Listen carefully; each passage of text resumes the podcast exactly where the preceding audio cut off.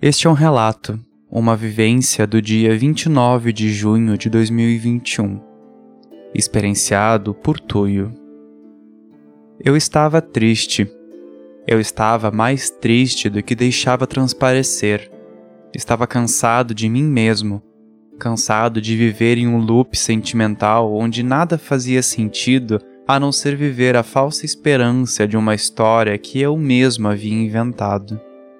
Eu estava triste e não havia contado para ninguém, por ter medo de incomodar, por ter medo de ser julgado, por ter medo de receber ajuda. É, eu acho difícil pedir ajuda.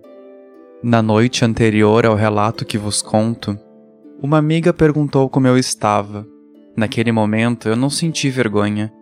Talvez estivesse com sono após assistir cinco episódios de uma série.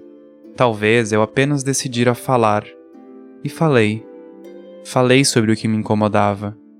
E após o desabafo, ela me contou que havia conversado com Afrodite naquele dia. E Dite havia dito que eu não estava deixando ela entrar. Uma cura, uma limpeza que eu mesmo não estava querendo receber. Minha garganta e coração estavam fechados. Como poderia eu emanar ou receber o amor de uma deusa que literalmente lida com amor? Nós falamos sobre isso e então eu relaxei. Deitei no sofá e chorei, deixando que um peso saísse de meu corpo, por finalmente ter falado aquilo que me magoava. E então eu senti, senti um corpo deitar sobre o meu um peso, um carinho. Estava a sete graus naquela noite, mas eu me senti pegando fogo, quente. Eu não senti nada além daquele abraço. Apenas ouvi um sussurro no ouvido. Agora sim você está aberto. No dia seguinte, Hilda realizou comigo um ato de cura. Céu nublado, dia frio, às dez horas ela me disse ter feito sol e iria iniciar o processo. Eu pensei, tem sol apenas para ela, aqui tá tudo nublado. Apolo, seu safadinho.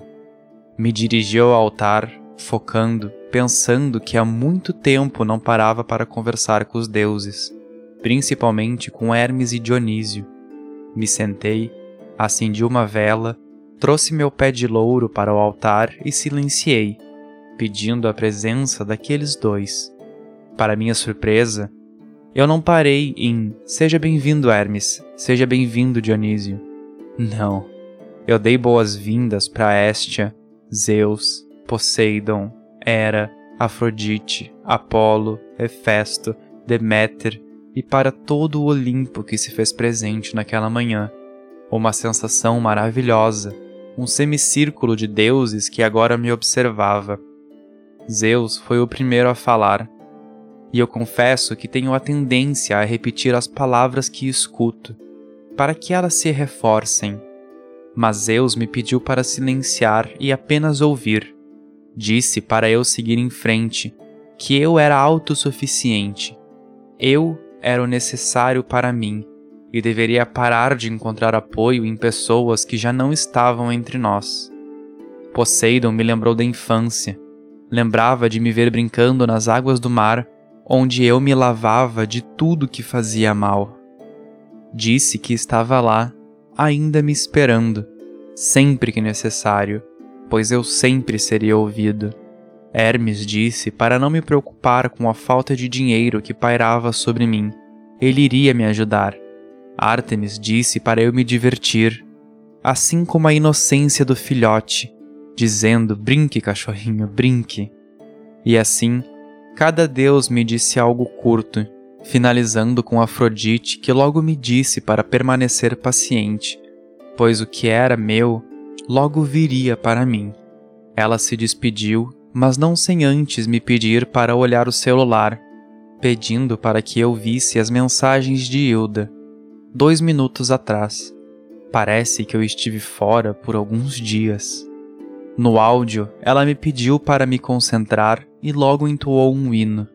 O hino que está aqui no podcast a Apollo Sminthaios, para a cura da saúde mental. Eu me senti quente e logo senti uma energia intensa.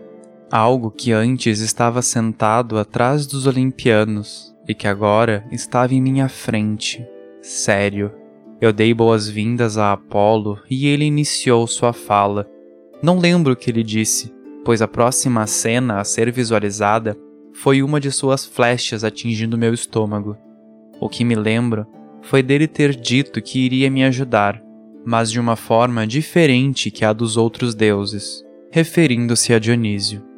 Uma flechada, duas, três. Ele me acertava onde doía, estômago, escápula, coração, mas nenhuma flecha saía. Eu era responsável por tirá-las. No início do áudio, Hilda disse para eu pegar uma folha de louro e a segurar. A energia densa e escura que saía de mim ia para a folha como um totem que não a deixava se espalhar. Apolo continuou a flechar, e eu continuei a retirar as flechas de meu corpo. Abaixei a cabeça e Apolo se aproximou, colocando a mão sobre meu queixo e me mandando olhar para cima. Sua mão pareceu penetrar em meu corpo e logo ele puxou algo negro, denso como um catarro de minha garganta. Quando ele acabou, queimei a folha de louro e ele me pediu para que queimasse folhas ao longo da semana, uma por dia, por sete dias. Logo que ele foi embora, eu silenciei. Havia sido intenso, havia sido diferente, havia sido bom. Mandei um áudio para Hilda e nós rimos quando ela me contou que Apolo havia dito a ela que me flecharia, mas nenhum de nós achou que seria desta forma.